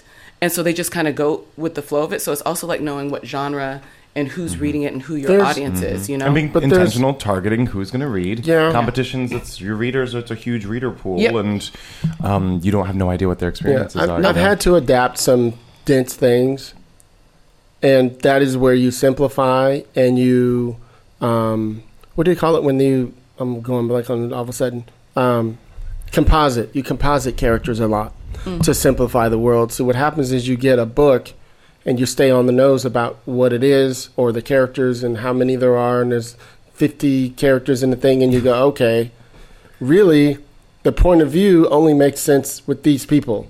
The through line is really only this. So all those people you see, you see in season two. you know what I mean? And you start to simplify things and you start to. I like to cheat the world mm-hmm. through somebody's point of view. So mm-hmm. whether it's just using this as, as an example, whether it's the the voiceover device or whether it's a character like in most shows, somebody has a best friend who tells you about yourself. You know what I mean? So you don't have to, Yep. right? Yep. And then there's the device of somebody who um, um, tells you about the world. You know, you know you can't do that because here such and such could happen. you know what I mean? You go, ah, in this world, this thing works. So it's always just about how clever you decide to show the device is how I try to make my scripts simple, but complicated, if that makes sense. What I mean Yeah. is not so simple that it's like, oh my god, that's so like simple. Like where they're rich, where they're they're they It's- have an they it's have an elegance under and richness. surface. it's you know- it's colored, it's textured. Like the the, the, the characters just feel like people you Mm-hmm. you're sitting there watching the movie yourself. Like that's what I try to do. yeah, know? there's a interesting thing that I know that um, I am not at the skill point yet to execute this the level that I want to execute it, but I am trying to decolonize some of our storytelling um, in a way that we usually put it through a Western lens, Right. and we do like the hero's journey and individualism and all that stuff. I don't. I, I also do not think that that is the best for most marginalized communities. So most of the things I write are also ensemble pieces or two handers or things like that. So I've been working on like the ways to kind of like keep enhancing that but where it's also satisfying for an audience that's used to western storytelling because it's it's it's it's a fine line. Like i've been on the jury for outfest for the international jury and i can see why even though like i love that kind of stuff like that the difference in the pacing that comes out of a different culture is sometimes not easy for our culture Correct. to To digest adjust in a way and- uh, yeah in a way that's satisfying and that we don't feel bored or that we can't just go with it right? So i'm still like honing my ways to do that. For this script they gonna get the characters they get but i'm making it into a graphic novel as well so that Right. then it's from iterated ip so like i'm mm. basically taking like i have the novels already outlined and partially written but i'm taking the pilot and it's it's now a What I- graphic novel What I've found as well in Yeah. all the years I've been writing for 23, 24 years, the ensemble piece really isn't really ensemble. It's still from somebody's main point of view. It just feels like it is. Mm-hmm. Like I was at a event with um, Paul Haggis, not name dropping. And no, I'm not. I was just at it. I was at an event, and somebody was like, "Oh, well, had a lot of it's like your sh- Mm-hmm. it's like your movie Crash. It, it was this ensemble piece, and he was like, "No, it's not." And everybody's like, "Huh?" he went through Mm-hmm. the script, dissecting how all of those different people come together to Don Cheadle's character. Mm-hmm. It's actually, and then you think about it, and you go back and you go, "Oh shit!" It actually all does come back to him. Everybody says Pulp Fiction's an ensemble. No, it's not. Mm-hmm. It all comes back to John Travolta. you know what I mean? And perspective, I you think- you have to have view, somebody like- have a lead perspective Yeah, and that you follow through. Otherwise, You have it's, to. other storytelling is just Yeah. all over the place. You're like, there's, if if this was from, this is such a dumb example, but Mindy Kaling's Velma project, like that's all from Velma's perspective. So the entire storytelling is so not Scooby Doo Right. because Yeah. it's from her perspective. Right. Do you know She's what the I lead. mean? It's, called Velma, bitch. i think more like sense 8 Sense eight. Well, yeah, okay. That's I'm thinking that's more like ensemble. I think more like that's Sense ensemble. Eight, which I know is is not easy storytelling, and I know that the reason why That breaks the Wachowski Westernized storytelling. yeah, That the- does. yes, and the Wachowski sisters, the reason why they were able to do that is because The Matrix made people a shit ton of money, Right. right? But that's the kind of storytelling. Like mine don't, my my stories are are not that, but that's the level of like what type of writer are you, by the way? Tell us your, give us You your said it. brand. She gave give it us to your us. brand, Dalila. She gave it to us offline. I yeah, wanted, I I, wanted- um, I tell unconventional black and queer stories that have a thing about bringing around a sense of belonging and chosen family uh, that usually involves some sort of magical realism, actual magic, intuitive kind of guidance, connectedness. They're queer as fuck. They're black as fuck. Yeah. Love it. What about you, Tristan? Um, I, I kind of brand myself as a, uh type A stoner playwright and TV writer. I'm a total slut for queer stories of color. Yes! Um, I write heightened realities, often exploring uh, contradictory identities, characters who live betwixt worlds. You love that word, Betwixt. betwixt. Betwixt, I love Um, betwixt. You That's, know, that's con- an educated word for me. I don't know nothing about that one. yeah. So I, I write about um, contradictory identities and messy sex. I love it. Says a lot about the person. you, you know you're gonna have some fun reading his scripts. You I, know. I do too. I remember when you did the show before, and I was like, I want to read. yeah, we should do a script swap. We should. Yeah, Yeah, okay, we should do a script. I still have to read Sylvester. It's in You my still ain't desktop. read it. It's really good. I am the slowest reader in the world. Sylvester's it is very. Sylvester's very good. I'm, I'm sure. I'm sure. It's all good. It's all You good. know, I'm usually a slow reader too, but uh, because I knew somebody that I know really loves that story, I wanted to read it so I could try and connect them. Yeah, he hit me up like, did you see the email like Mm-hmm. two weeks ago or whatever? He's like, hey, let's get together. I was like, I'm free tomorrow. Crickets. I'm like, oh lord. what's, what's, It's like, hot. okay, it's whatever. hot out here on these streets. Yeah, It's You know. Back to what you were saying um, about uh, simplifying. Yes. And just like being simple, at least at first, and being able to like cheat the world. Um, I, I always tell my writers that I work with that at least for TV, because that's what I really specialize in, is um, that it's an onion. You know, we get the outer shell of the onion, and we can tell that it's rich. We can tell that it, there's so much underneath the surface, but we don't need all of that yet. You know, and then we get it from the perspective of looking at the shell. Is, is that what an onion is? A shell? Uh, A I think it's the skin. Skin. Yeah, skin. is it I think called it's skin. Yeah. Which That sounds disturbing. nasty. Yeah, I don't, I don't like that. on Like an when you're talking about you're peeling the skin. No. Is it really skin on an onion? Yeah. Yeah, it is. It The is. guy- the You're guy who- little yellow jackets. hold for on, me. the guy who writes about sex. The guy who Doesn't writes want to about peel back sex- skin. What's that about? Well, that tells us what kind of sex you're having. Yes. I did see this insane film. Oh my god, I- I'm happy to shout them out. Um, at Austin Film Festival called Cannibal Mukbang, and it was um, it was this Interesting dark romance uh, horror about About cannibalism? about a girl who did mukbanging online. Do do we know what this is? I no don't know idea. what that who is. who um does filming videos? It's all of OnlyFans. Um, of her just sensually eating food. Oh, right? okay, yes. So that's I've heard of this. mukbanging. Um, People so really this, watch this, that this shit. boy falls in love with her, you know, and and he recognizes her from her mukbang videos, and then they slowly fall in love, and finds out that she's actually a cannibal. So Oh, he interesting. kind of turns him into a cannibal. It's this beautiful. That's it's cute. so That's beautifully cute. done. That's cute. Um, and campy That's a nice and- twist. Yeah, That's so it's kind of Bones and All, but Right. without the vampiric zombie Right. element. They're literal cannibals. How can't did I get there? Oh, skin peeling off Yeah, and I can't sex. do Skin peeling cannibals. off and sex I brought me to can't do- cannibal mukbang. Look I them can't up. do cannibals. Wow.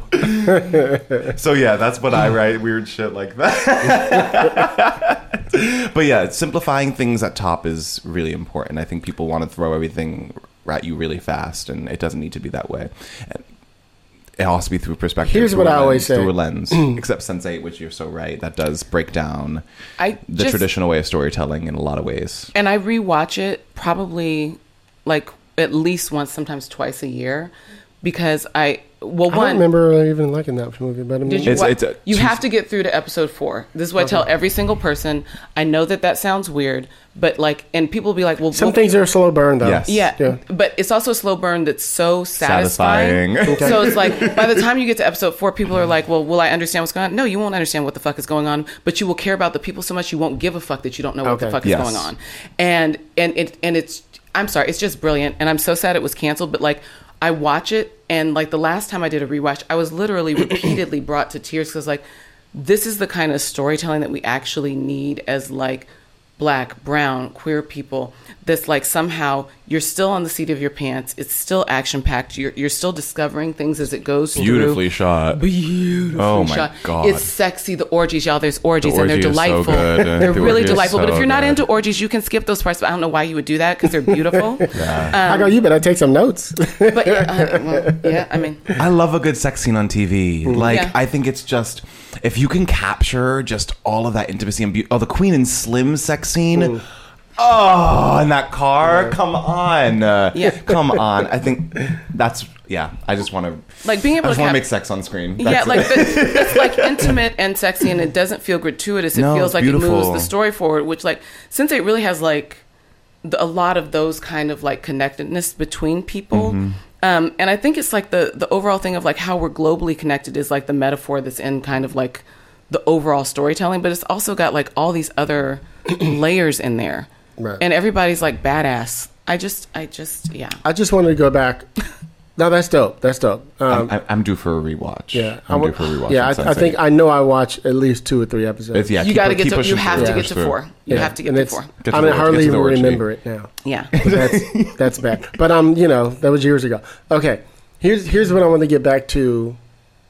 Was oh, we were talking about the pilots. Sorry, my Uh, no, I got too good. You're- you're I got too close and went. Went- So, um, the pilots and stuff. One of the things that I'm always encouraging people to do is to think about. It's not only simplifying; it's slowing it down.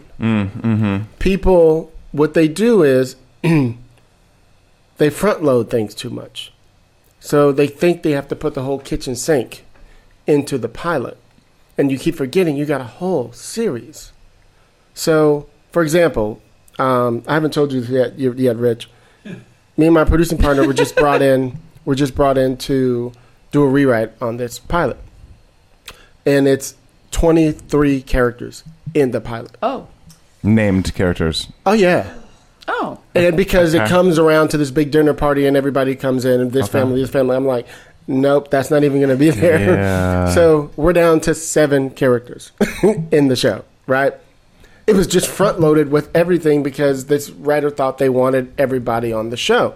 Like the show has all these people. I'm like, no, the show has all these people over the season. you know what I mean? And so we were like, we had to talk about it yesterday, and uh, we were explaining to her about how we're going to why we're cutting all these characters and how we're going to utilize them over the season so that she wouldn't be worried that we're not using the writers anymore. I mean, the actors anymore, the, the mm-hmm. characters anymore. And so, but we're explaining her how much you front loaded the whole thing and how we're going to pull it back. And see, really, it was just about that. Mm-hmm. It wasn't about all that. And she was like, oh, you know what I Well, I think people get lost in Yeah. plot. Oh, yeah. and like they want they front load on plot, but they don't front load on character. Right. And actually, like what we can take time on is plot. Right. Let's front load. Let's give a care. Let's get it all out there. Where is this person going? Where are they? Fr- how do we? How did they get here? And what is their journey going to be internally? Right. That stuff we can front load with. Right. But then people were like, "No, let's throw the whole dinner party. Exactly, we don't need to get to the dinner party yet. Like I don't even know who they are. Right, exactly. Um, but I think that people writers mix up a lot is character versus plot Mm-hmm. and um, balancing that specifically. I mean, I'm speaking from television, but um, even even yeah, even in feature, Movie, people yeah they thing, throw it all out thing. so fast in Act One, and it's like where are we going? Right. Um, but yeah, I think that's an inter- important um, distinction. Right. And, Yeah. you know, point of view, you know, which is why for me, the ensemble pieces are actually, to me, difficult to do. It feels easy because you're like, oh, now we go off with them. And then we go off with them. But you have to be thinking about the puzzle of it all because a TV show and a movie is actually a puzzle. So you have to be going, but where does, how does, how do they all mm-hmm. come together? Like we meet this person in this world, this person in this world, and then these things happen that eventually, boom, they come together. Now it makes sense. Give me the But whole if- onion. I wanna know But if you're yeah. just you know randomly moving around with people, uh-huh. it's it's uh-huh. it's and we've read those scripts. It's awful. Yeah, You know what I mean? Yeah, it, it's in, intentionality Yes. where you you're missing intentionality in the script, and it's like, okay, I don't really know why I'm watching or reading this, but I'm doing it. Mm-hmm. Um, and verse Sense8 is not one of those things. You don't have to understand Sense8 to fall in love with it. But yeah, it's um, it's focus, Right. Focus and intentionality about what is Right. the ultimate story I'm telling, and that comes down to point of view, Right. and perspective. So we only have a few minutes left with you. So before I let you go, Tristan, um, I wanted to bring this up. So I was telling you guys offline that we had um, on the episode we did with Carol Kirschner. Um, I had said to the two women to make sure I say it Yes, right. I, I had two. We had two of our awesome writers Yes. from Roadmap, Exactly. Abigail Bloom and Laura. Huey, who are an awesome writing, Writing pair. team. Um, but you, they they they audited the they episode audited with they audited the episode with Carol Kirschner, and at some point I said uh, I I put them on the mic and let them ask questions to Carol and to myself, and um, at some point I said I looked at them and they were just I, I said look at them. They look at the cute little such and such and such, and Carol said you can't say that. So it made me, it sparked to me, Rich and I were talking about it later, that maybe I should do episodes, you know, at some point where we have like a segment where if I have queer writers on, I talk to you guys about things that we shouldn't be saying or should be saying. And so I'll try to do a whole little, um, what do you call it? You know what I mean? debrief, detox, just Yeah. like in, in how we can, um, you know, because queer people are at the forefront of activism and just like the, the, the new world, uh, like how we can intentionally speak on things and, and be aware. Am I interpreting that Yes, right? yes. Yeah, I'm just trying to be aware of. Mm-hmm. Like what types of Different things levels, should we yeah. be, you know, because you were saying, we were talking about it offline. But Yeah, I, I- and what's interesting about because I was listening to that episode, like, and you mentioned two different things, like saying they're so cute, like the way that you guys were bantering before that felt like that wasn't necessarily offensive, but I could see that there are some people who would actually find that offensive Right. if you weren't within that context, right? And I think that a lot of the language, especially within the queer community, is morphing, changing, and evolving so much because Every day. It, it really well one because we create culture, especially Facts. especially um, black and brown queer Right. young people who are gendered, Culture, music, the culture, like everything, All of it. right? Everything. But I also think, like, if we look at, which this is going to sound like it's way far out there, but it's not. Indigenous cultures around the world used to recognize five to eleven genders, recognized all different things that we would call queer um, as a part of an innate part of culture. Colonialism came in and made everything on the binary and stripped people of their language, right? So the people we've been constantly trying to recreate that language probably for for And ages unlearn and un- and un- all of that, all of that. And so because it's morphing so quickly, there's things that people are getting offended by that like I think we need to have a grace around when when we say something that somebody lets us know may be offensive to them and take note, but don't necessarily put that on everybody unless we're hearing it from multiple places. Um, like I, I, I like, for instance, I'm completely fine with somebody asking me what my pronouns are, right? Um, What are your pronouns? uh, she, her. Okay. What, Um, what about you, Tristan? Your Majesty. Fair. You know he's being truthful too. Fair. um, but like my kids' generation, they have like not only just the pronouns that we use, but they have neo pronouns that are totally different. What does that mean? It's I would be remiss to try and explain it to you clearly because I don't use them. But literally, I've heard somebody say something like, you know, a frog sitting on moss next to a tree. Like that's what my gender feels like to me.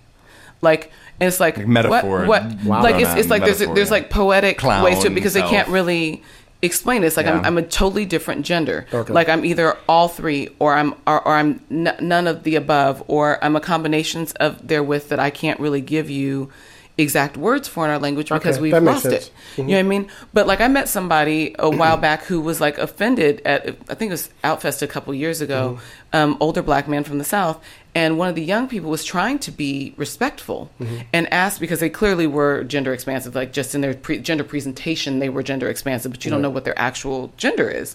And they asked, and they felt like um, they were um, offended. They were like, I don't feel, I don't want to tell you my pronouns. That's something that's too personal. So, so should you not ask somebody what their pronouns are? No, I think I think that. I think we what I think is especially with younger people, we for sure should ask. Mm-hmm. And I think if we're asking older people and somebody's uncomfortable, just hold that with grace. That that's not an unreasonable thing because for them that w- it's a safety issue. Like that, like I'm sure that, that, makes Yeah. sense. uh, that, makes to, sense. And, it, it, and to me, that makes sense. So it's like I think it's much more about finding grace Mm-hmm. for a lot of the things, but and recognizing that something may not sound derogatory or or um, belittling to you, and Mm-hmm. but if somebody says it is, believe them. Yeah, yeah. I think it's all about intentionality. I mean, I feel like I, I sometimes am more offensive than I want to be, but I don't try to be. I think I'm just a controversial energy.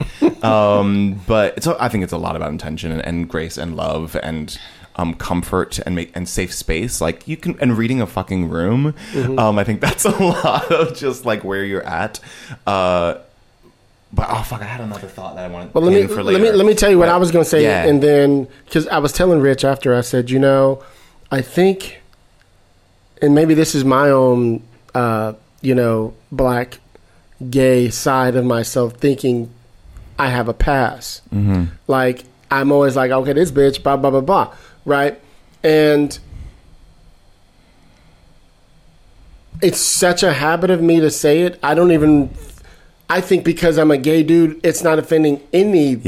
Yeah, yeah, yeah. You know what I mean? You gotta get away with a few other things. Yeah, that you know what I mean. uh, Like yeah, that's just how I think. Yeah. and it may not be true to everybody. And so, so that's going to be another conversation I'm gonna have with you know Cheryl and them Yeah. over at uh, Woke You, you know, about like those things like that because I'm in such a habit of going. I can see if a straight dude said this, but Yeah. Well, there's What the, there's the you getting immediate from- you understanding know? that it's not predatory or weird Right. or you know um, whatever because you're not a straight guy, you know, or a straight white guy, you know, coming from there. But it, it's I don't know. I think like safety things like it's just like never comment on someone's body, you know, never comment on uh, as anything visual aesthetic about a person. That's that's kind of my main. Mm-hmm. That makes sense. That's sense. like the only thing that I I I mean, really I guess don't do. I want like I'll, I, I don't know. I will, but I, I think maybe we do sometimes get away with things as femme presenting, especially I'm femme presenting Mm-hmm. and and She even pretty, y'all. She and, pretty. and straight passing even for for a lot of Yeah, people. You know what I yeah. mean?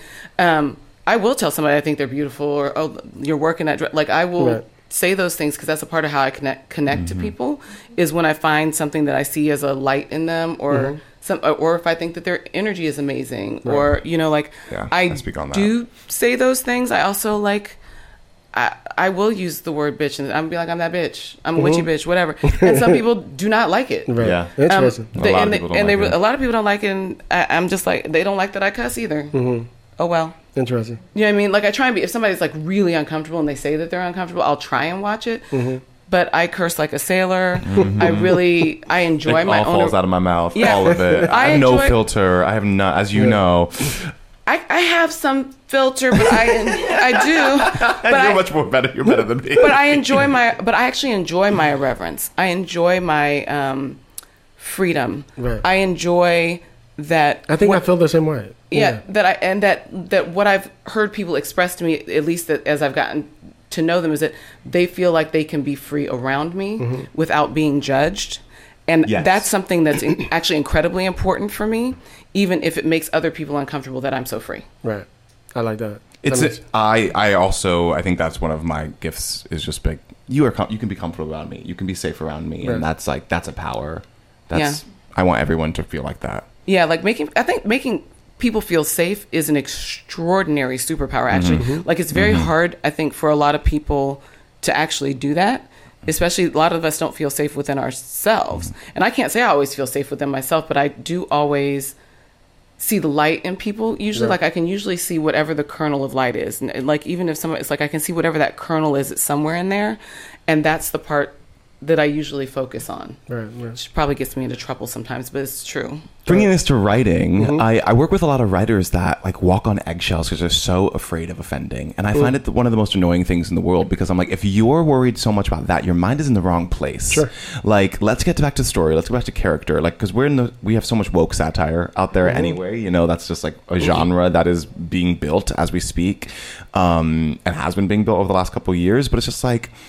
If you're worried about offending, then you're worried about the wrong things Yeah. as a writer. Like, that's not that shouldn't be your focus Hmm. you know that your intention is off you're not worried about story I wonder if that's I so yeah what do you think I think that for some people that may be the case. yeah I think for people who are in the group that is a part of the dominant culture, okay um, that can often be floated through the lens of the oppressor, I think they do have, need to have a better awareness because the, their unconscious bias without an awareness of what the things are is actually sometimes problematic. Um, fuck. many times problematic Right. Like I've, I've I've read a few things where they've even like written characters where I'm like, there's no way they're Yeah. going to be able to put this out. Yeah. Mm-hmm. And this person could actually say this all the time You, do you know what I'm saying? So like I think i could i have too many stories offline I think so. I think it, it, people may consider it a double standard, but the reality is, if you are in an, a group that has been oppressed and marginalized and underrepresented, we have a wider berth. I think mm-hmm. that we can traverse than what what somebody who doesn't does. And I think that that's just period. And I think that that's and if they are somebody who wants to be anti-racist and wants to actually start changing things with story, they need to do the work to do that. Um, and that doesn't mean that they can't try and tell the story they want to, but then they need to examine, get it out, and then examine what are the things in this, and have some people do some reads on it and pay them and pay and pay them. Definitely And do. pay Don't them. don't don't have people doing them. cultural sensitivity reads for your ass for free, so that you can try and make sure you don't look like a colonizer in your script. Hilarious. Pay them. Hey, Yeah. be- one one quick thing. Rich and Wendy, you guys have any questions about this topic? Th- You have anything? Come come over here and jump on my. If you do, You're so cute. You see, see I just did it. I just did it. You're so cute. Yeah, literally cut it out. Fired. Canceled. Um, it, I mean, it's just it's just a, it's a big topic because it's um. yeah. If you And have any a- questions, and it's a hard topic it's to hold. No, it's it's amazing. I, I have I have no questions. Okay, okay. Come on, Rich. What you got? Rich Redlow, everybody.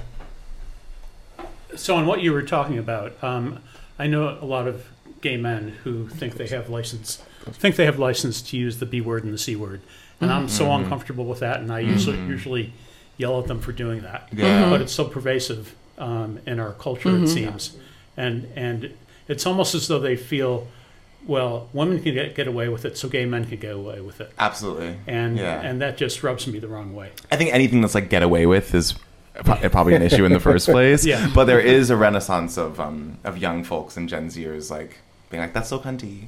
You know? Oh, like oh, yeah. that's the, the Oh, no. renaissance of that. My yeah. kid put they somebody put up a um, thing on Twitter, and I don't. I t- cunt just doesn't hit hard for me. Mm-hmm. It just it doesn't mean it's like it's like I don't even know what to say. How innocuous that word Yeah, is for me. yeah. It just doesn't hit anything for me. Um, but somebody put up a thing, and it's partially because of Kevin Aviance, his song, the Cunty song, that that Oh, that, right, right. that that Beyonce sampled on Renaissance, which I'm delighted f- for them about that. Um, but it's like she put up a picture of your mother serving cunt, and my Wow. um, w- but this is the thing. It wasn't an insult. I was like, my kid immediately pulled up two fantastic Fierce, pictures I'm sure. of me that were fierce, and was like, I've got two. That's funny. You know what I mean? it's a reclaim like this and it's a bigger conversation about language Yes. like words mean absolutely nothing i feel like i've spoken But they about also this. I- read I- everything. but they mean so much because we put m- so much on them and Right. it's and how you use them it's and how- it's where too intentionality. and who you Yes. your relationship with people because this is the thing if there is and i've been in situations like this that were really sh- like where white gay men in certain environments n- not either either being too forward and not not respecting boundaries think they can grab my ass or my boobs or or be like bitch this or whatever and then To be clear, me- that's and- never okay. It's not. To be clear. um not at all.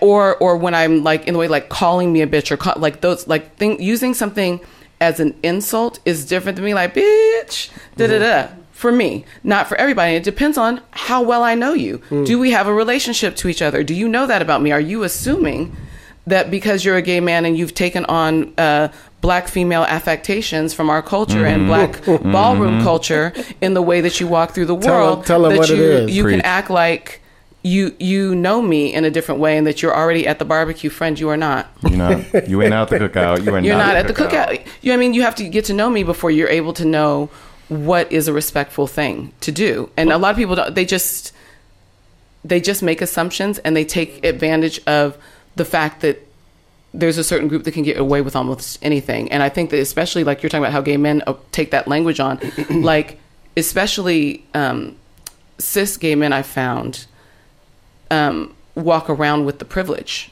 of that, um, but with also somehow the feeling of victimhood and marginalization because they're queer that makes them think that they can literally say or do anything. And it's it's actually problematic, but that's a much deeper that's, conversation. that's another that's another episode What were you gonna say, Rich? yeah. Plus, those two words in particular, which are, are so commonly used, unfortunately, are put downs of women. Yes. Mm-hmm. and and it's it's not as though there's there's something in return that women use words to put down men. Mm-hmm. Yeah. So so mm-hmm. it's all sexist. Yeah, the patriarchy. Yeah, it all it is, and to not understand that, to not see that, Yeah. It really bothers me. I mean, I love that you speak out about it though, because if nothing else, it makes Oh, he corrects me on it. trust um, me. Yeah. examine it. At least it makes you examine it so that you know what you're doing. Like, you know, I you said like words don't mean anything. I think words mean a lot of things, and, and we we what Oh, we put out die there over words. and the energy that we put out there, right? But like when I was telling my kid, I again, I would agree people die over what we put onto words. Correct. which I I, which I would say, but th- it's so different for different people. But like, for instance, the cursing.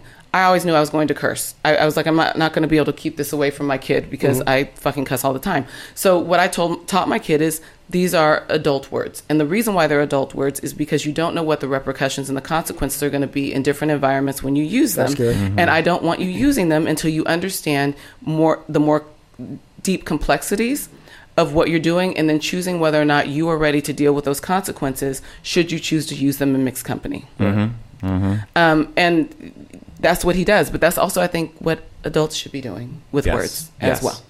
Yes. That's all environmental. Yeah. That's all about yeah. That's about the space you're in. The word itself is just a, is just a bunch of letters, a bunch of you know. I remember. I, I remember. I, I cussed for the first time in front of my mom. I was like seven years old, and I got spanked. I got spanked so hard, and I st- I pulled. I grabbed her hand. I said, "Sugar mama," I said. Oh fuck! I said, I said, what is in a word? It means nothing.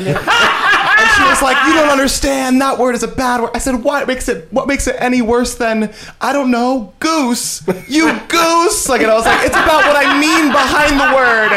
And she was like, "I have no idea what you're talking about." And I was like, "It's it's about what I put behind it. It's a." I remember that so clearly. Oh my God! I got I, spanked so adore hard. you. I adore you. Yeah, when I was little, little, I, I never. When I was little, little, I never cursed. But I, my mom heard me reading one of my first scripts, and I had curse words in it, and she realized that she had never heard me curse. Hmm. And I was like, "Yeah." She's like, "Do you talk like that?" I said, "Actually, I, I do, mom. I just don't do it in front of you. I'm trying to." say." She's like, "Well, I want to know." actual How you. you talk, yeah. I want to know actual you. I want to know the person that you are when you're hmm. around other people. I don't want a different version of you. That's good. and I was like, that's good momming. "Oh, okay. And it, I was uncomfortable at first, but then I eventually got over it. And Right. yeah, That's good momming right there. Oh, there's nothing better than like good parenting on television that makes me cry. Oh, yeah. Do you ever see like a good parenting Yeah. moment and you're just like, oh god, they're so good. Actually, you have a question. So, Yes. Come- come, to the the mic. mic. Come to the mic so we can hear you. mic. Here's the mic. Here's the good to mic. hear. was there ever a point when you were starting out that you felt you needed to camouflage yourself? And then how did you learn over time to show your more authentic self, even in this difficult industry? Was there ever a time you camouflage yourself? Right. Like to hide parts, hide parts of Right. my, uh, any part of myself, or specifically queerness, or like different other different things. I'm, I'm sorry, this is kind of a vague question, but if there's any evolution of like starting out and camouflaging parts of your identity and then Yeah. becoming comfortable enough to show your authentic self. I still do it in, um, when I'm auditioning. Um, because I want them to see me a specific way that is in line with the role that I want to get paid Right. for. But I think that's the only time I do that. Otherwise, I'm pretty loud and obnoxious and authentic. But yeah, when it comes to like, oh, if they see me in that light, they're no longer going to consider me for that job. Yeah, absolutely. I, I did that last week. You know, Yeah, most of the roles that I get called in for, like I could in my head, they could all be bi. How how the fuck would they know if the housewife is not bi and just married a husband? Um, but I did make a call early on. I like I said, I was a late bloomer when I came out, and I was with my ex husband. Then we were polyamorous, which nobody was doing at the time. It was mm-hmm. like the late nineties. you guys were the hipsters of Yeah, polyamory. we were we were we were we were felt lost because we couldn't find it was hard to find community but that's a whole other mm-hmm. set of things however we made a decision because back then you could hear all the rumors and things about like all these different couples were doing stuff and they were just hiding it and we just made a family decision that we would never hide that that I wouldn't be in the closet that we wouldn't be in the closet about our poly that Right. we wouldn't hide our girlfriend because I was like if anybody is ever digging once because we're both in entertainment I want them to be like, oh, that bitch been saying that forever. She ain't never been in the closet about that. There's no secrets to find. Um, and I and I started actually preemptively outing myself because people would say stupid shit, and I really don't like it when people say stupid. I, I would rather you put on if I if you're not like a close friend, I'd rather you put on whatever nice thing you do as a polite, kind human instead of saying some some bigoted thing about my queerness. Mm-hmm. Um, so I'll be like, yeah, my ex girlfriend, da da da da da da da, like, and I'll just like toss it into conversation. I was just about to say that. I was just about to say that is The I've normalization. learned. I didn't learn this until I was writing. Mm-hmm. Of course, you know I was in my early 30s when I stopped mm-hmm. acting, but I throw it away, kind of like what you're saying. So like It's no big deal. I, I throw away two things. One, I tell you I'm from the hood. Two, well, several of the things. two, two that I'm gay, and the third thing is what was that? Oh, and that I'm silly. I just throw it mm-hmm, away. Mm-hmm. I go, I'm a little silly, but blah blah blah blah blah. Now I add- now I whenever add- my husband, I'm gonna tell you what I am. Be I just very throw it mm-hmm. away. So you already heard it, you dealt with it, and you just deal with it. So you know you're going to get the silly dude at some point. I'm going to Yep. do something. You know what I mean? Yeah. You know, I just told you I'm gay. I just throw it away though. You know yeah. what I mean? My neurodivergence too, which I did not know. I was undiagnosed for a very long time. I just got officially diagnosed. Um, She this got the year. vapors, basically, is what Some- it is. yeah, So. I'm hyperverbal. There's things, but there's things that like I now know that people probably read, read as just weird or like sharing transparently more than what people consider regular or whatever. Um, so now what I do is I also out myself as neurodivergent, and I'll be like, you know, my neurodivergent ass. I'm hyperverbal. Sorry, I'm about to say this. So like You do do that. Yeah, you do that Yeah, very, yeah, very yeah, yeah. slightly, though. Actually, yeah, Yeah. I, mean, I appreciate that. I, it's helpful because then people don't think it's weirder that I'm just trying to take up conversation. They realize I actually, it, it's actually technically a disability, although I'm very grateful for it as a gift. Um, that I can't help the, the way that my brain works different. Um, and so it, it frames it for people so that they can actually see me as all of who I am. Mm-hmm. And I also think it just makes it better for other people eventually. I've met so many people at this point now that me doing that has had them be like, oh, me too, girl. Or I didn't know when those young people, we, me and Hilliard were doing the panel, mm-hmm. and one of them came up to me after, they're like, I just thank you so much. They're like, I didn't know that you could hold it that way. Right. Mm-hmm. Right. Mm-hmm. Because you do come across really together. Okay. no, no, no. Here's what I mean, though. When and I know you gotta go. Here's what I mean, though. When y'all don't even know when she come, she. Dalila's a power. She's a power. She come thank together. Body Absolute be on powerhouse. fleet. She be showing you legs and heels. But I think to the question, Okay. ain't nobody at this table be camouflaging Yes. um, much. It's what She it be it sounds like. She be giving it to you. Um, But not to say that that's an easy journey. Like for me, I don't think. And again, and now I know I think it's partially probably because of the neurodivergence. Like even if I've wanted to try and fit in, I it, it just turns into an awkward fucking mess that just feels inauthentic and weird, Yeah. and everybody just feels weird, and I feel weird, and I can't really do it anyway. Right, right. So and so very young, I kind of learned that, and then eventually it's like, okay, well then what do I do with that? I just have to just be me, and then feel really sad with my rejection um, sensitive dysphoria when it feels like people don't like me, but then I move through it. Exactly, exactly. you know, Well, thank y'all. I appreciate y'all coming. you, y'all today. can keep talking. I'm about Yeah. to run. go kick ass, love. I want to get a, want to get a photo with you and stuff. Okay, we're- just gonna- we're- yeah, we're- yeah, we're gonna be good. We're gonna be good. Um, thank you, uh, Rich and Wendy, for hanging out with us, sitting in here with Awesome. us. Um, Tristan, where you at? Where can people follow you at? You can find me at Tristan J. Shuler everywhere. Uh, T R I S T A N J Shuler with no C S H. Um, Instagram, Facebook, Twitter. Um, oh, you can you can you can find me if you're in Hollywood at La Cage every Friday night at the Hollywood Roosevelt. Come kiki with us. We have shows every Friday night, 7 p.m., 10 p.m. That's at welcome to lacage.com. Yes. Uh, And and send- uh, you know, you find Send me here him, every send once in a him while. good spirits for his thing today. I'm Yes, and send say good that. spirits, and soon you'll be able to find me more places. Yeah. Yes. roadmap panels too. Sometimes And the Roadmap Yes. Writers. Please sure to follow Roadmap Writers. We What do you tell are- everybody what you do there? Um, we at Roadmap Writers, uh, we have a whole training program for emerging writers. We kind of call ourselves finishing school for screenwriters, um, working with kind of that next step after you've done your craft work, that next step of marketing the writer and connecting with uh, development execs, folks like Hilliard, producers, um, literary representation. So we do a lot of matchmaking with emerging writers and potential collaboration partners that can push you to the next part of your career. Um, so come through if you're an emerging writer, which I know all y'all listening to this are.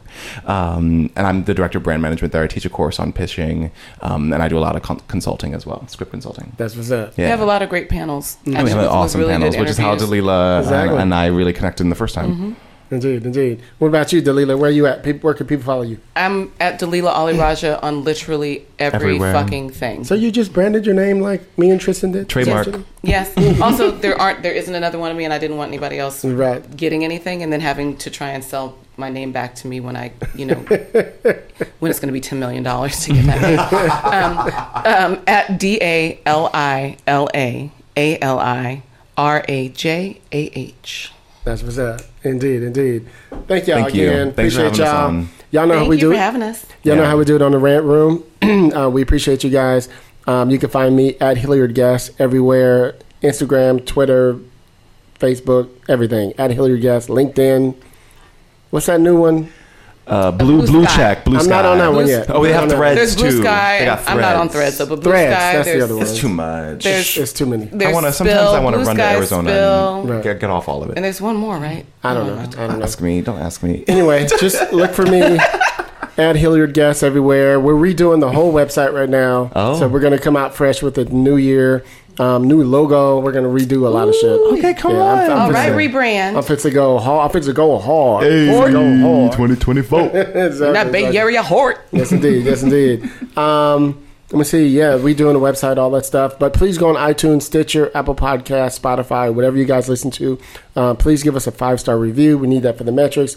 Please follow the show, share the show, um, retweet the show. Don't just like it, retweet it. That's the part that I hear everybody say is important. Um, shit like that. Um, thank you again, Rich, Wendy. Like you guys. Um, everybody join me for 2023. We got to figure out what the hell the damn thing's gonna be for 2024.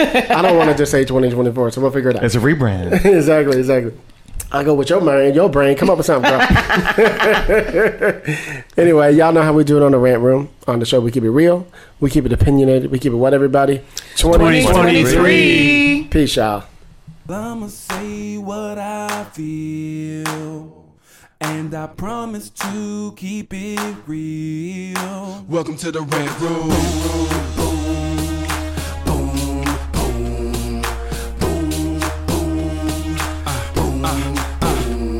So you wanna be a writer? Well, you gotta be a writer till your fears are diminishing, the doubts are behind ya. It's hard to grind in the business, got me stressed in the rant room. We let that shit up off our chest. You never have to guess when you're listening to Hilliard. He gon' bring more game than a shark playing billiards. It's all about the craft of screenwriting. It's exciting when you turn an outline into something enlightening. Your pen and words are like bullets in a gun. Write what you feel, say what you want. Welcome to the rant room.